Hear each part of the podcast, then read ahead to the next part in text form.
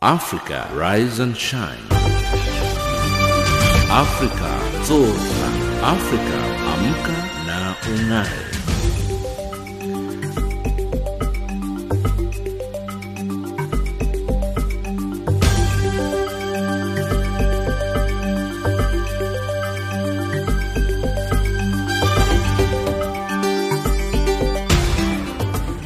Good morning and a very warm welcome to Africa Rise and Shine. This is Channel Africa from an African perspective and we're coming to you live in Johannesburg, South Africa. We are on the frequencies 7230 kHz on the 41 meter band to Southern Africa and on 11925 kHz on the 19 meter band to West Africa as well as DSTV's audio bouquet channel 802. I'm Lulu Gabu in studio with Anne Musa, Tabisolo Hoko and Figilele Ngwati. In our top stories on Africa Rise and Shine at the Sawa, Malawi's President Peter Mutharika faces corruption allegations, concerns over land ownership in Sudan's Darfur region, and Ethiopian Airlines makes historic flight to Eritrea. In economics news, the EU warns states to step up preparations for no-deal Brexit scenario. And in sports news, South Africa prepares for AFCON qualifier against Malawi. But first up, the news with Anne Musa.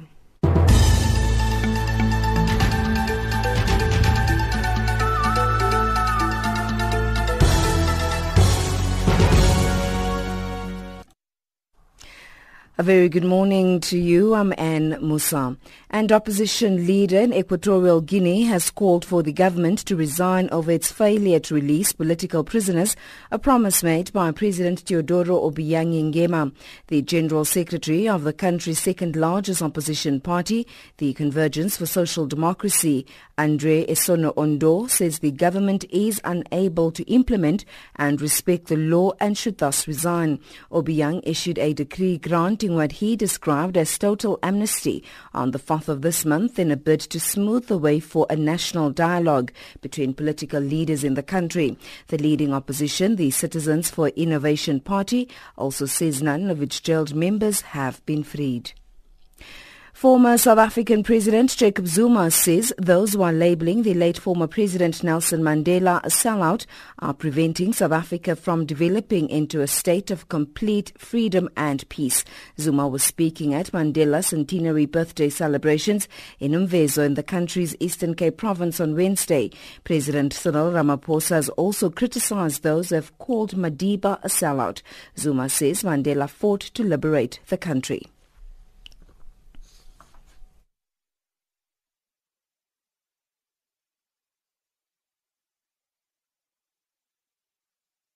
Madiba never sold out. Madiba fought for this country to liberate it. He sacrificed the longest serving political prisoner. What people are doing is a failure to take South Africa forward. And they want to blame the man who brought freedom. Some will liberate the country, but others have to develop the country. Madiba liberated the country. South Africa's Energy Minister Jeff Radebe says the best way South Africans can honor the legacy of the former President Nelson Mandela is by refraining from, uh, from activities that destroy public resources. For every problem that arises, find people banning public buildings, when in fact those public buildings have to be paid by the taxpayers themselves. So it is important, therefore, that people should not only look at government to do all the things that we require in South Africa. You and I, as ordinary citizens, we need to have our active citizenry in order to ensure that we put our shoulders to the wheel in building the South Africa that Mandela fought for and died for. The death toll in Nigeria's northwestern state of Katsina has risen to 52, where floods caused by heavy rain since last weekend wreaked havoc. At least 24 people were injured and hospitalized due to the incident that affected five villages in the Jibia area of Katsina. Head of the State Emergency Management Agency, Amino Waziri, says they recovered 52 bodies from the five villages and are still searching for 20 missing people. More than 500 houses were destroyed destroyed by the flood, causing the displacement of at least 5,000 people. And finally, Human Rights Watch has criticized Moroccan authorities after a journalist was sentenced to three years in prison for failing to report a security threat. The court case focused on phone calls Hamid El Mahdaoui had received from a Moroccan anti-monarchist who said he intended to smuggle weapons into the country to carry out attacks. The BBC's Will Ross has more. El Mahdaoui's defence was that as a well-known journalist, he often received calls from strangers and had dismissed this one as an empty threat.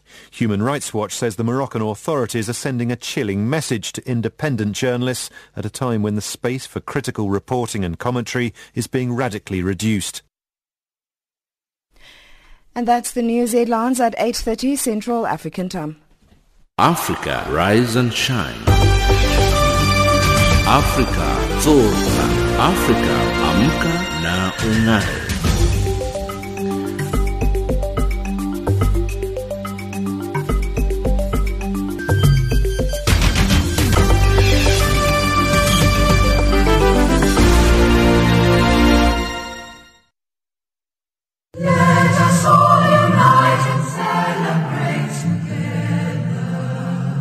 This is indeed a joyous night we are delighted by the overwhelming support for the African National Congress. To the people of South Africa and the world, this is indeed a joyous night for the human spirit. You helped end apartheid. This year, 2018, marks 100 years since the birth of South Africa's first democratically elected president, Nelson Rolihlahla Mandela. Join Channel Africa, South Africa's international public service radio station, as we celebrate a centenary of the life and times of Madiba. Join us in a year-long broadcast campaign in honor of Nelson Mandela's legacy through a variety of informative radio programs. Channel Africa, celebrating 100 years of Nelson Mandela from an African perspective.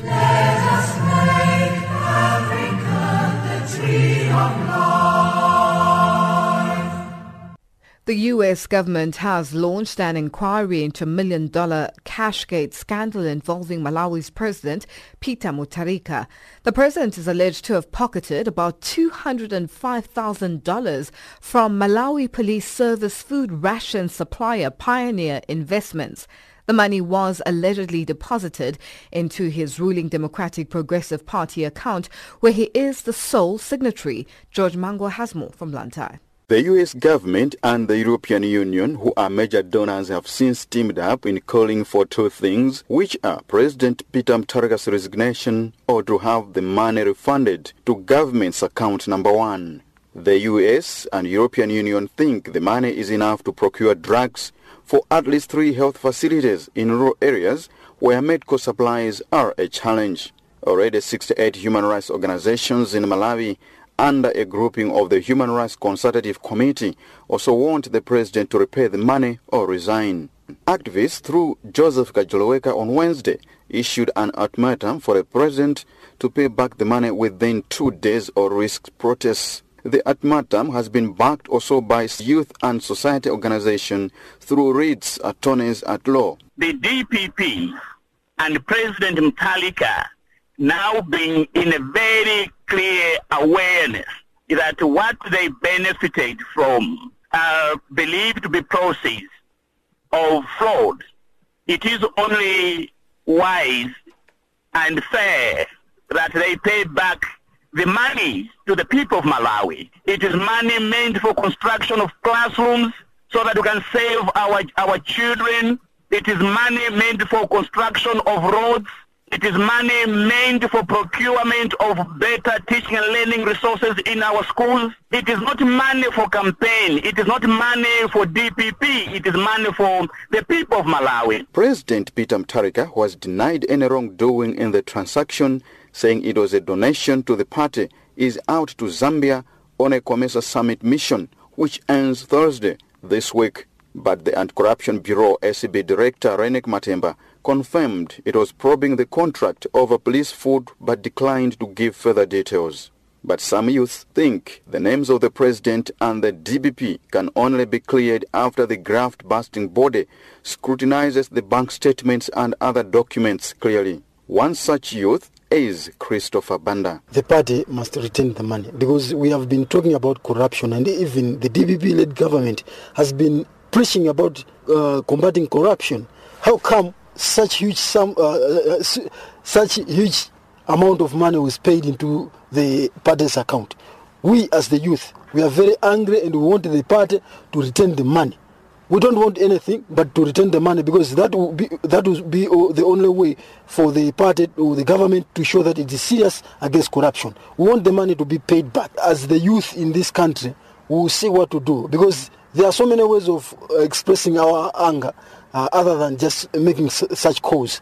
We can mobilize ourselves. We can go on the streets until the party or government adheres to our cause. The human rights activists have since asked the European Union Parliament and the US government to impose sanctions on Malawi government over deteriorating levels of governance. They say they want the international community to intervene and have President Peter Mutharika's foreign bank accounts frozen until the Anti-Corruption Bureau concludes investigations into the scam. Activist Kajoloweka again. So we are demanding the refund of the 145 million that DPP benefited through a bank account in which President Mutharika is the sole signatory. Secondly, is that we have also demanded from Pioneer Investment to refund that money back to the people of Malawi because that money was fraudulently gotten through a dubious contract at, at police. But government spokesperson Nicholas Dausi said the ACB should be allowed to independently conclude the investigations. This is not the first time for international donors to condemn abuse of public funds in Malawi. The first time was during the former President Joyce Banda when close to $200 million was siphoned from public coffers at Capital Hill, a development that led to the suspension of $150 million from the then Common Approach to Budgetary Support, CABS, a grouping of donors. George Mhango, Channel Africa, Blantyre. Ethiopian Airlines has resumed flights to Eritrea after 20 years. Direct air connection between the two countries was blocked after the two countries fought in 1998 and broke off diplomatic ties. Coletta Wanjohi reports from Addis Ababa.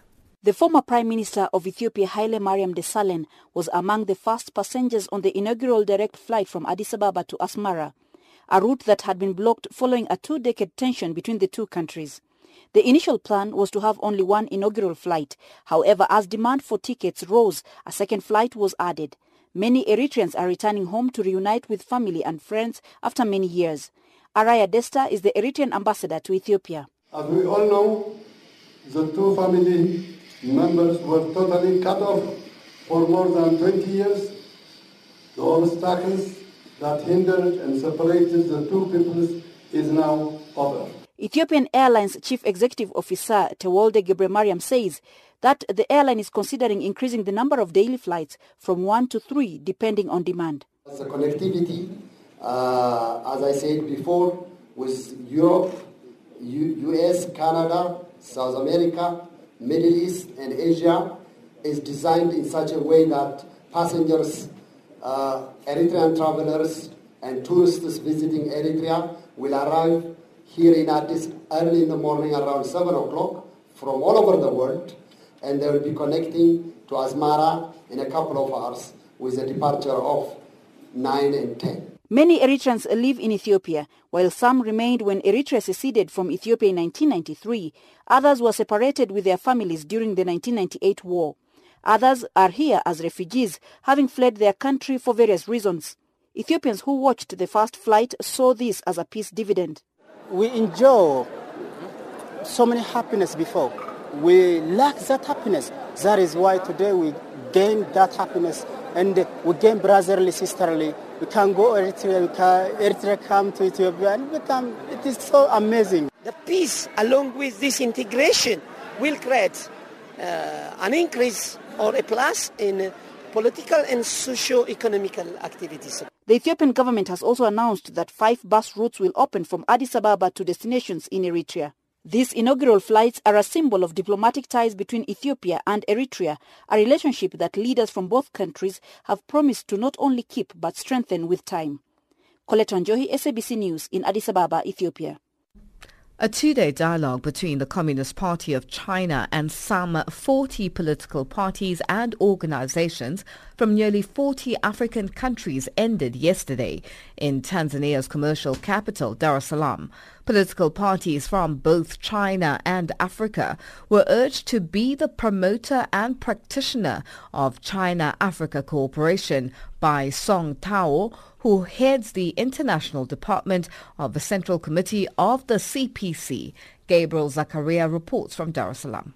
During the closing remarks from Song Tao, head of the International Department of the Central Committee of CPC, told the leaders from 40 socialism learning parties across the African continent that his party CPC stands ready to work together with African political parties to promote the building of a community with a shared future for China and Africa.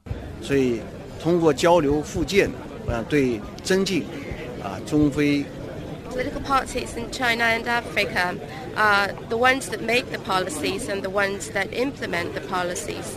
Therefore, it is very important for leaders of political parties to come together and have exchanges so that they can better perform as the leadership of the development of their respective countries, so that they can provide good leadership to economic growth, and also they come together for exchanges and enhancing mutual understanding and also contribute to the building of a community with a shared future for China and Africa. 同时，我也相信通过中非政党之间交流。 Tanzanian's President John Magufuli, who hosted a two-day dialogue, have urged his colleagues to keep adherence to people-centered development, saying African leaders and the CPC have to benefit from each other economically in order to realize the African dreams that have not been yet realized. Other leaders from Africa who made their contributions during the meeting have said there are many areas where China can enhance partnership with Africa, mainly in science and technology, increasing investment in Africa, especially in agriculture, industry and mining, and increasing China's imports from Africa, such as coffee, tea and cotton. Dr. Bernard Achiula is a senior lecturer at the Institute of Diplomacy and International Relations based in Dar es Salaam, Tanzania, who shares the light about the dialogue. I think this is an example of the party which has, has embraced all democratic principles and to to system to be the host of all these political parties, it means that you know, they have seen that you know that system is a mother party where we can learn we can learn a lot. The way Tanzania has done, you know, to embrace all tribes, all religions, all colors. We here, Indians, Arabs, and Africans. And then remember, it was Tanzania that opened the world for the Chinese. It was the Malim Nyerere who fought for the recognition of China at the United Nations to have a seat at the United Nations Security Council.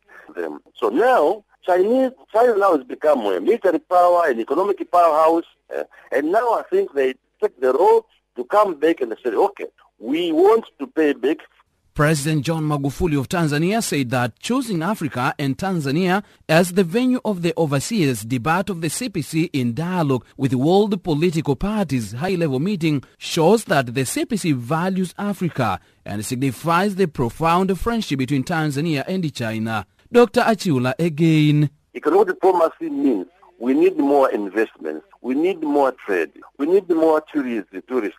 We need more financial aid and then we need more loans. So, you know, by emphasizing economic diplomacy, President Magufuli knows that, you know, the only country in the world which can be ready to work with us without any conditions is China. It has shown that that for many years that now they are ready to work with us in, in, in a partnership, win-win situation. Formerly, you know, the Western world came to us with their preconditions, we should do this, we should do this. And then, but at the end of the day, we've seen that after 50 years, we have gone nowhere. So I think the Chinese are real in essence. They want to work with the Africans. That's why we say we need them more here in Africa to work together with them for, for the betterment societies. Meanwhile, President John Magufuli said that choosing Africa and Tanzania as the venue of the overseas debate of the CPC in dialogue with the world political parties high-level meeting shows that the CPC values Africa and signifies the profound friendship between Tanzania and China. The CPC, in dialogue with the world political parties, held its first high-level meeting in Beijing in 2017 when more than 300 leaders of political parties and organizations from around the world gathered for deliberation on the building of a community with a shared future for mankind and a better world. Reporting for Channel Africa in Dar es Salaam, Tanzania, this is Gabriel Zakaria. It's 8.20 Central African time and you're listening to Africa Rise and Shine. We're coming to you live from Johannesburg in South Africa on this Thursday, July the 19th, the 200th day of 2018 with exactly 165 days left in the year. Now for feedback and questions relating to our show, tweet us at Channel Africa 1 or at Rise Shine Africa. You can also email us at info at channelafrica.org or send a WhatsApp message on 277 0763003327. Channel Africa, from an African perspective.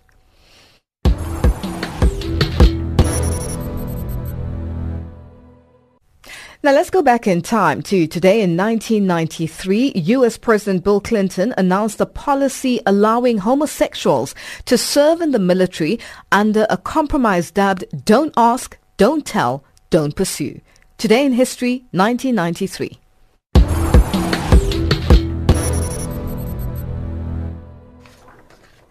Land ownership remains a major source of intercommunal strife in Sudan's Darfur region. That's according to Pierre Emmanuel Ubalijoro, chief of the Governance and Community Stabilization section of the UN and African Union operation in Darfur. Ubalijoro says those dispossessed of their land should be entitled to restitution. He spoke to UN Radio's Secho Budi.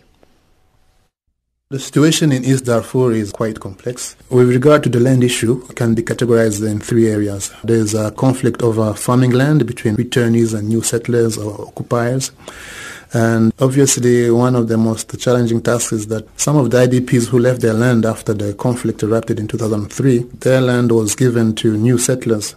And obviously, this makes it difficult for those who are willing to return, and there are many who are really ready to return. Then another area is persistent conflict between farmers and nomadic pastoralists caused by competition over grazing land and farming land. And also there's uh, the non-demarcation of migratory routes. So this uh, sometimes uh, creates competition of pasture and water, leading to intercommunal conflict. And then lastly, there's conflict over natural resources such as oil. This has been characterized with regard to the conflict between the Malia and the Rizeigat.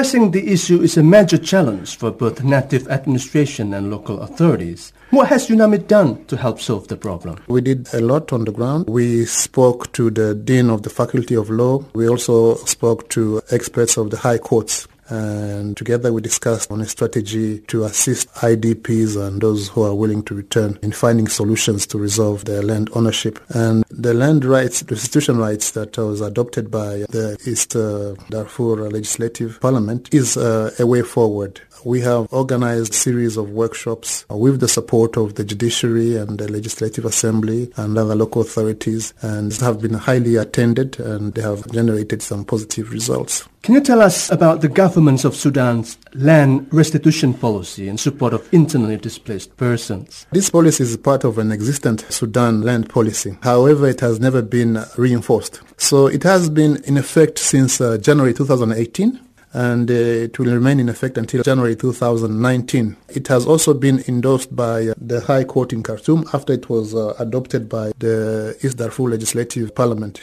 So I think this is the right step into finding durable solutions for the IDPs. You mentioned earlier about workshops that your section has organized in East Darfur in support of the implementation of the government of Sudan-led land restitution policy. What are the outcomes of the workshops? Interestingly, the workshop brought together diverse groups, including academics, customary leaders, judiciary, religious women's rights, and youth groups. The workshops provided a set of recommendations, including proposal to revise the existing policies on land ownership, also the continued dissemination of information on land policy restitution, and this GSS has played a very important role in reaching out to the remote communities and informing them, harmonization of traditional and customary law, inclusion of women's rights into traditional laws, also with the importance of sensitizing the native administration women's right to land ownership. According to the recent report from your section, Government of Sudan found that land restitution policy is the best way to resolve root causes of conflicts in Darfur. But the IDP say that the government lacks a political will to adequately support their return. What's your comment? Of course, sometimes these kind of issues are clouded by politics, but there are, there are stakeholders who are really seriously looking into resolving this issue. That's why we have been working in close collaboration with the Dean of the Faculty of Law, uh, the High Court of East Darfur, and these are reliable partners that are really committed to finding a solution. Obviously, the government also needs to play its role, and I think if the role is played effectively, also other partners will come in. What's the role of Darfur women to the campaign of land rights? First of all, I think Darfur women need to realize that if they want their rights upheld, they need to participate in the process to demand for reforms. There's been good participation of women in the workshops, but not as much as we would have liked to see. So I think in the long term, women need to realize that they have a role to play if they want things to go change in their best interest. What's your section's future plan to address the issue of land grab in Darfur? One very important contribution that we have made, we have helped the University of East Darfur to establish a statistics center that collects uh, data on farming and grazing lands and natural resources and uh, also engages with local communities. It's going to create a database that will enable IDPs and people also who are willing to return to know who owns the land, uh, where land is located. In the long term, this will be a significant contribution. We're also working with the Voluntary Return Committee, the HSC, the government, and the Native Administration and Judiciary to provide secure tenure for the IDPs, returnees, and women. And obviously, we will continue providing also, as we have been doing with human rights and rule of law, pro bono legal counsel to the IDPs because some IDPs are not aware about this land restitution bill. So by providing free legal counsel, this really plays a major role. And also we plan to continue encouraging the government to address land issues in a comprehensive way, such as the development of a mechanism for resolving disputes over land ownership and also coming up with a strategic program in this regard. East Darfur really is leading by example in terms of addressing the land issues and land conflict. This is a quite innovative approach and we hope that if this uh, exercise yields expected results, we can work on replicating the same example in other states. That's Pierre Emmanuel Ubalijoro, Chief of the Governance and Community Stabilization Section of the UN and African Union Operation in Darfur, speaking to Set Your Booty in UNAMID Radio.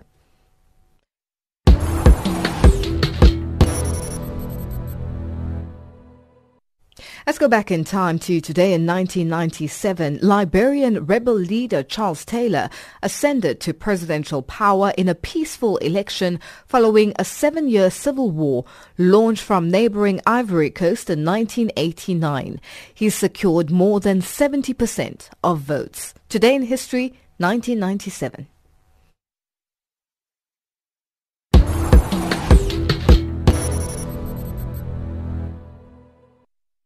South Africans are being called upon to speak against the degeneration of Madiba's values of non-racialism and selflessness.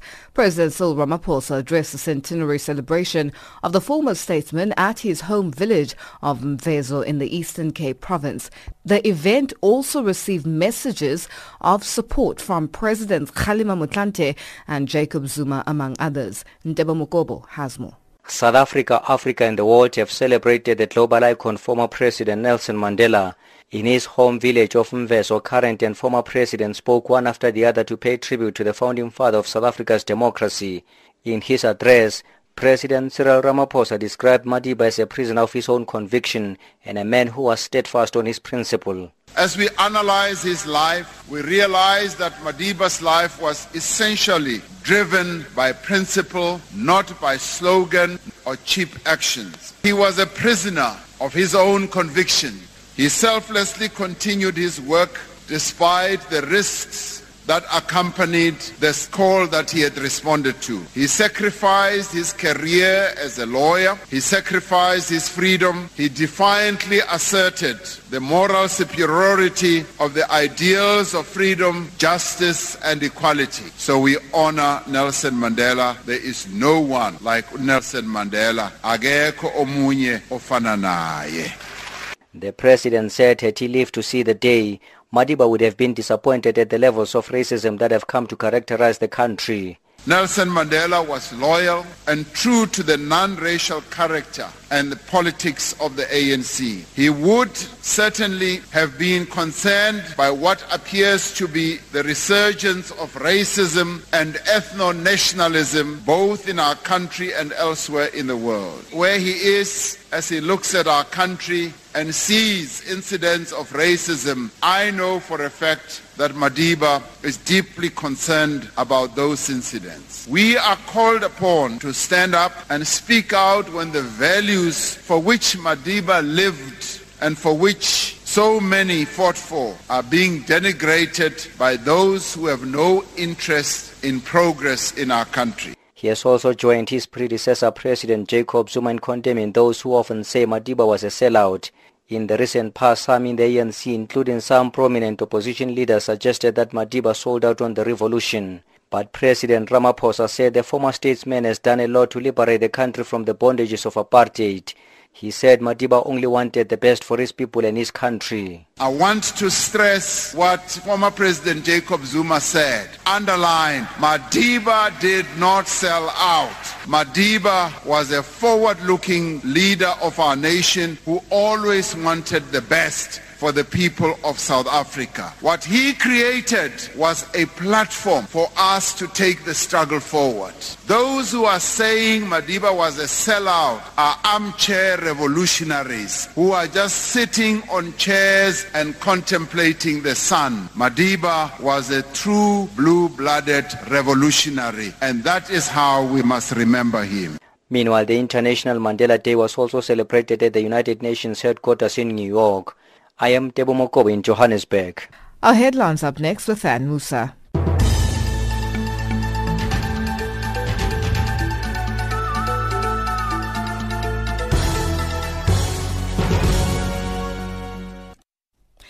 A very good morning to you. I'm Anne Musan. The headlines, at least 30 people have been killed during raids on villages in northwest Nigeria in the latest deadly attacks by cattle rustling and kidnapping gangs in the restive region. Israel's parliament adopts a new law defining the country as the nation state for Jewish people. And former South African President Jacob Zuma says those who are labeling the late former President Nelson Mandela a sellout are preventing South Africa from developing into a state of complete freedom and peace. Those are the stories making headlines.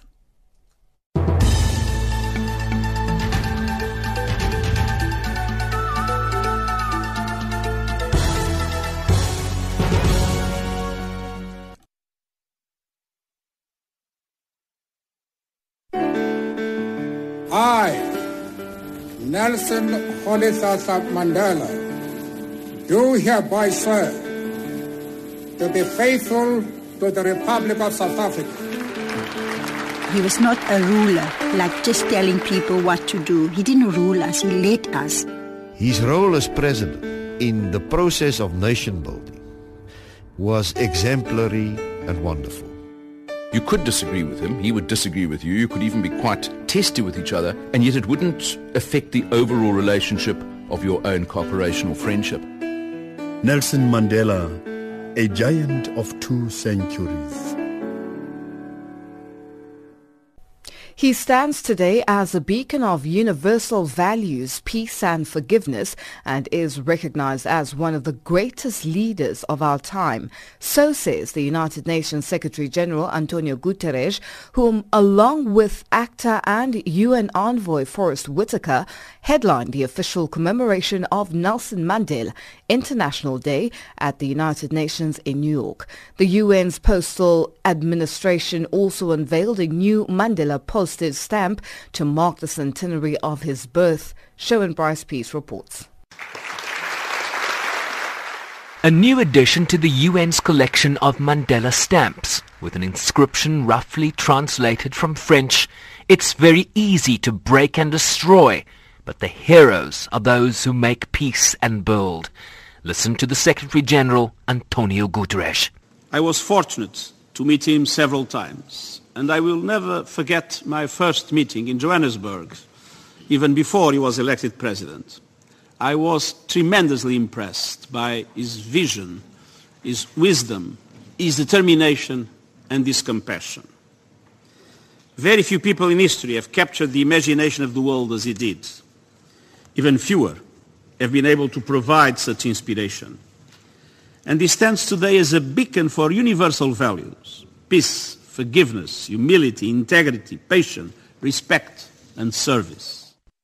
Actor and activist Forest Whitaker called Madiba a true model of humanity and an example of the political leadership needed today. As we celebrate the centennial anniversary of Mandela, he urges us also to have courage. The courage to hope, the courage to resist and to learn about ourselves and others. This is, of course, a message to our leaders. The world is growingly inter- interdependent and interlinked and interconnected. The challenges of humanity cannot be solved in isolation, be it poverty, be it gender inequality, be it climate change, be it conflict. Yet many leaders seem to cling to the old notion that politics is just a local situation, but it is precisely that kind of thinking that we must do away with if humanity is to stand a chance. Whitaker is also UNESCO's Special Envoy for Peace and Reconciliation and drew attention to Madiba's emphasis on education as a true and sustainable weapon of change. Mandela's idea is that when there is a difficult problem to address, you need to educate people not to pander to their anger or to their fears. This is what he did when he advocated a path for nonviolence. Many people rejected it at first, many of his own companions but he persisted. He persisted because he had a chance. He had a choice. He had chosen a path that was empowering for the masses. This is the leadership that we need today. Environment Minister Edna Molewa, who spoke for the government, pointed to the life of a legendary statesman that embodied the values at the core of the UN mission. Nelson Mandela believed that all of us, no matter who we are, can make a difference he believed that every man, every woman, every child should take responsibility to change the world for the better. It is befitting a tribute to this exemplary life that in South Africa we are leading and right now running a campaign that's led by the president in particular. It's called Thuma Mina which translated into English, it means send me. It is a campaign that encourages all South Africans to stand up and say, we want to be part of this bright common future, and we are prepared to do our part. Arguing that Tata Madiba's qualities of humility, forgiveness and compassion, those of tolerance, dialogue and reconciliation, are what is sorely needed in the world today. I'm Sherwin Bryce Pease in New York. Celebrations to mark Nelson Mandela's centenary haven't only been taking place here in South Africa. In Brussels, Belgium, a string of events are being used to mark the momentous occasion. Our Europe correspondent Jack Parrock has more. He's small but mighty, The Manneken Pis is the symbol of the Belgian capital Brussels. And to mark the centenary of the birth of Nelson Mandela, he's dressed as Madiba himself. Nicholas Edelman is the official dresser of the Manneken Pis statue. Manneken Pis is a uh, very important symbol in Brussels.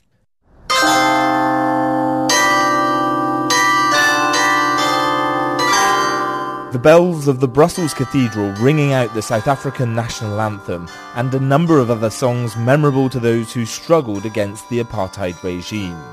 And the bells here are being joined by cathedrals and churches up and down the country, in Belgian cities like Antwerp, Bruges and Ghent, as well as in many other smaller towns. Nelson Mandela visited Brussels on a number of occasions throughout his life and was strongly supported by the European Parliament during his time in prison. He became the first ever winner of the EU's Sakharov Prize for Freedom of Thought in 1988, which he only collected in 1990 after his release. The centenary is being used here to reaffirm Mandela's principles. Baso Sangqu is the South African ambassador to the European Union and to Belgium. More than being reminded it is the day where we must recommit ourselves to do everything on a daily basis in our lives, professionally and otherwise, to live through his legacy uh, towards reconciliation, towards peace, towards justice for all, uh, to fight poverty. And for the tourists visiting Brussels, the dressed up statue has been a chance to reflect on Mandela's influence. Konstantin is from Austria. He wasn't afraid of anything. He, he said what he was thinking, and it had a very important impact for the world. The sun is illuminating the Mandela celebrations, but Belgium hasn't forgotten to mark Albertina Sisulu's centenary also. An additional statue of the Manneken Pis also appearing, dressed as the anti-apartheid activist. Jack Parrock, SABC News, Brussels.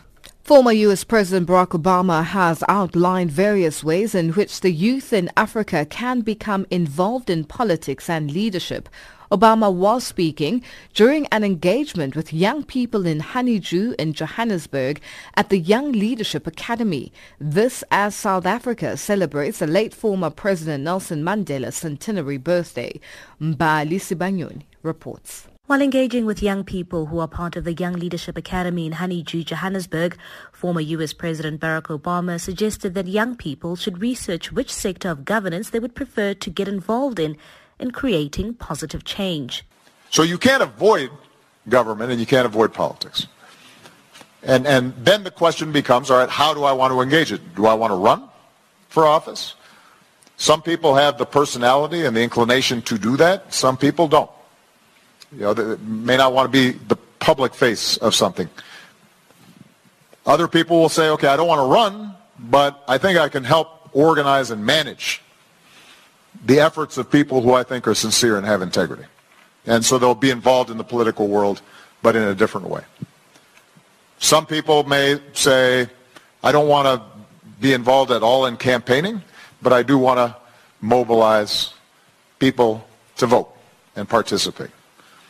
Some people may be journalists, and they say, my job is to hold politicians accountable and make sure that we're shining a light on how public monies are being spent and how decisions are being made.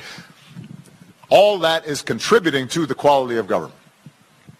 And so you don't have an excuse to say, this is too corrupt and I'm going to be selling my soul. Find a way where you're not selling your soul. Obama also warned those in attendance of Africa's trend of charismatic leaders and how often they disappoint their people. Africa, like a lot of places, has a history of charismatic leaders around which everybody rallies, but not as effective about creating collective organizations and collective leadership. And the problem with charismatic leaders is A, if they end up not turning out as wonderful as you'd like, uh, things can be worse if they're charismatic and they consolidate power and then they uh, do whatever they want. Problem number two is if they die, now suddenly all the energy that's been built dissipates. Problem number three is governance is not the same as getting elected.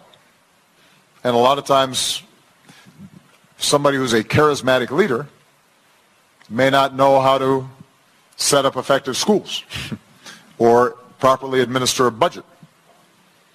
And so, so the goal of, of politics is not just getting elected. The goal is governing in a way that improves people's lives. And that requires a collective. That requires a team with people of di- different expertise. The former U.S. president further told the youngins that there needs to be more women empowerment across the continent, which could lead to better policy making. Women in particular, by the way, I want you to get more involved because because uh,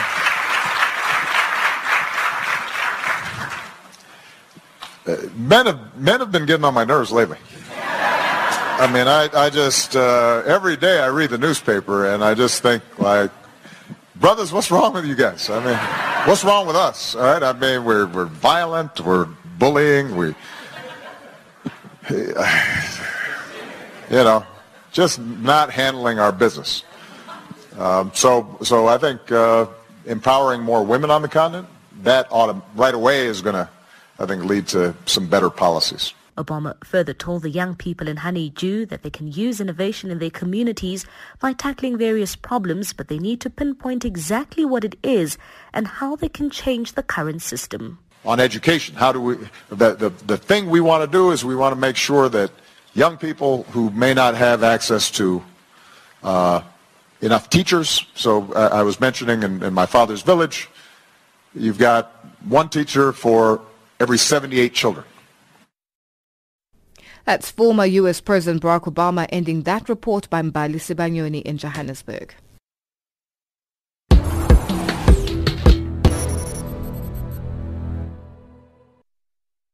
Our economics update up next with Tabiso Luhoku.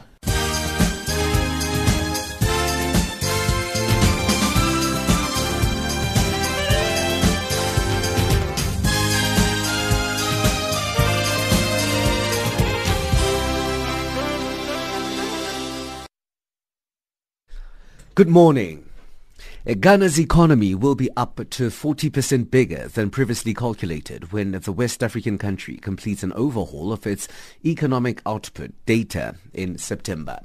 The major commodity exporter is recalculating its gross domestic product GDP based on measurements from 2013 instead of 2016 to more accurately reflect the recent activity in the petroleum, communication technology and construction sectors.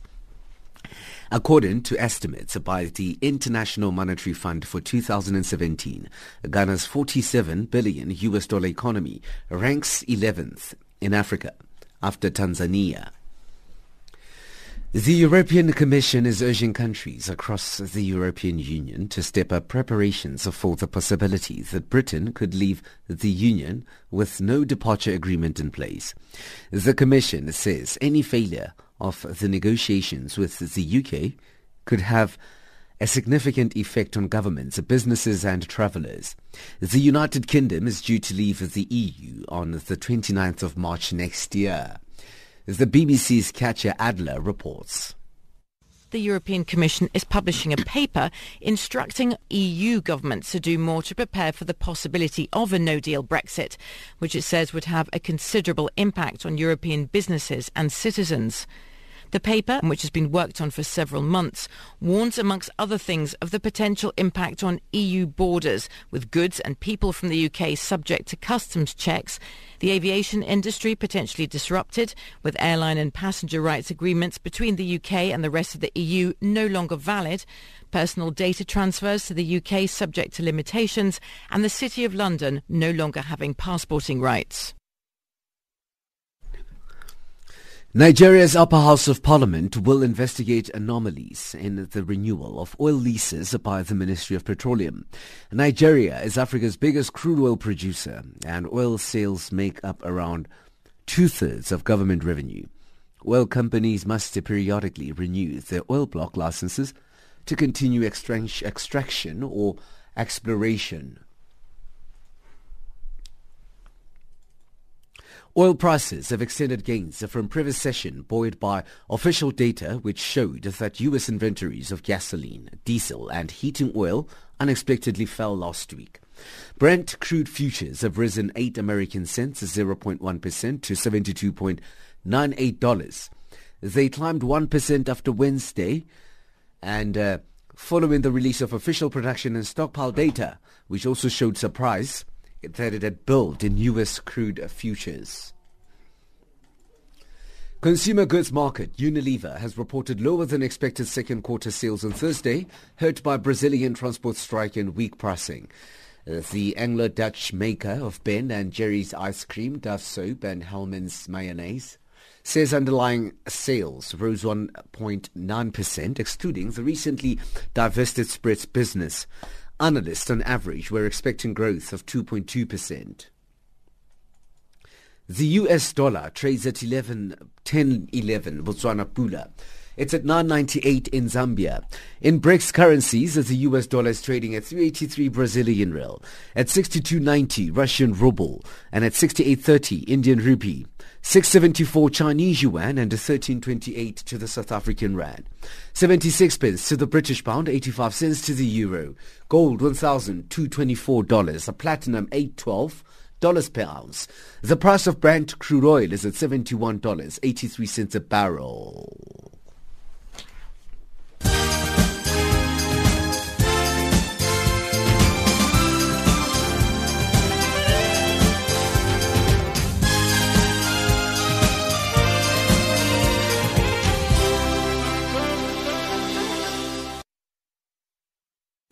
Figile Lingwati up next with our sports update.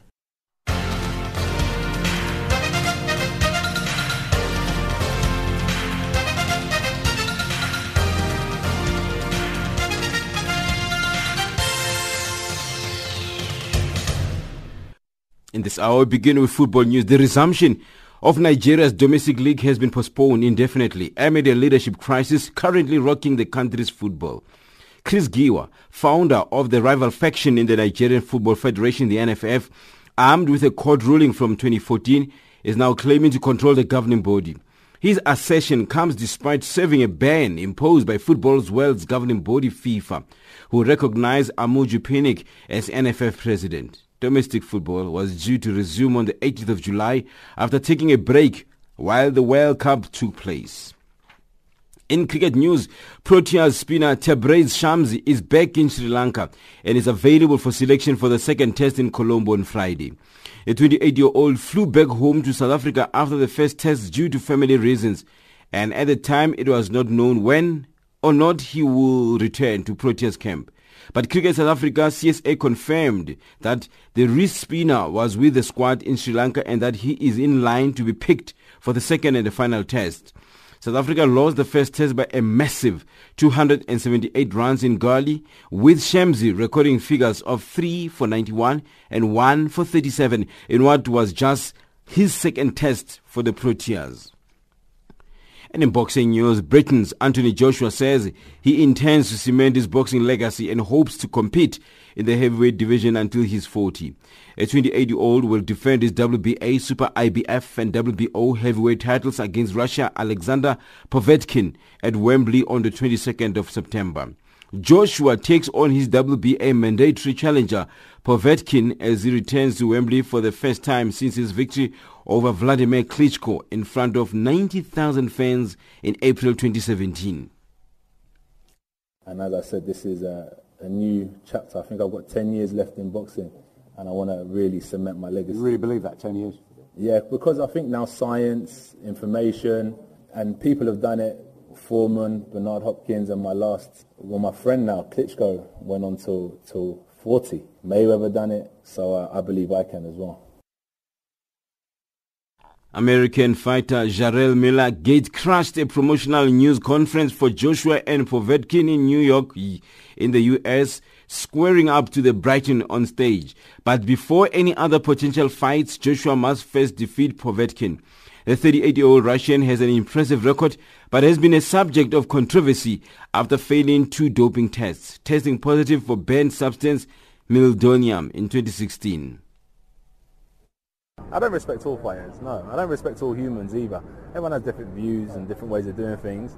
Some ways I like, some ways I don't agree with. And um, just yesterday, the approach one of the fighters took was a, a way that I didn't agree with. So uh, we addressed it, and uh, and that was it really. But we'll see each other again. He'll be over here for the Dillian Whyte Parker fight, and we'll see if he runs his mouth again. Mark Cavendish's hope of beating Eddy Merckx's record of 34 stage wins on the Tour de France were put on hold yesterday when the British sprinter was sensationally eliminated from the Tour de France. Cavendish of the Dimension Data team only just managed to stay in the 105th edition of the race after struggling to make the time cut at 10th stage from Annecy to Le Grand-Bornand.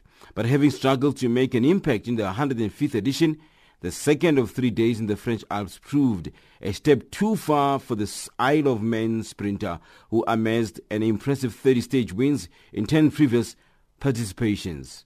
Along with Australian teammate Mark Renshaw and German sprinter Marcel Kittel of Team Katusha, Cavendish finished well outside the time limit set by the race jury. Kittel and Renshaw both finished just under 45 minutes behind stage winner Geraint Thomas of Team Sky, but still failed to make the cut. That's the sport news this hour.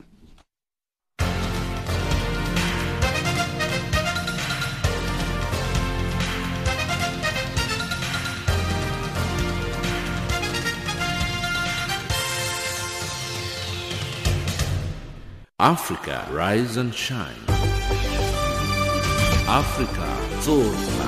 Africa, amka na ung'are.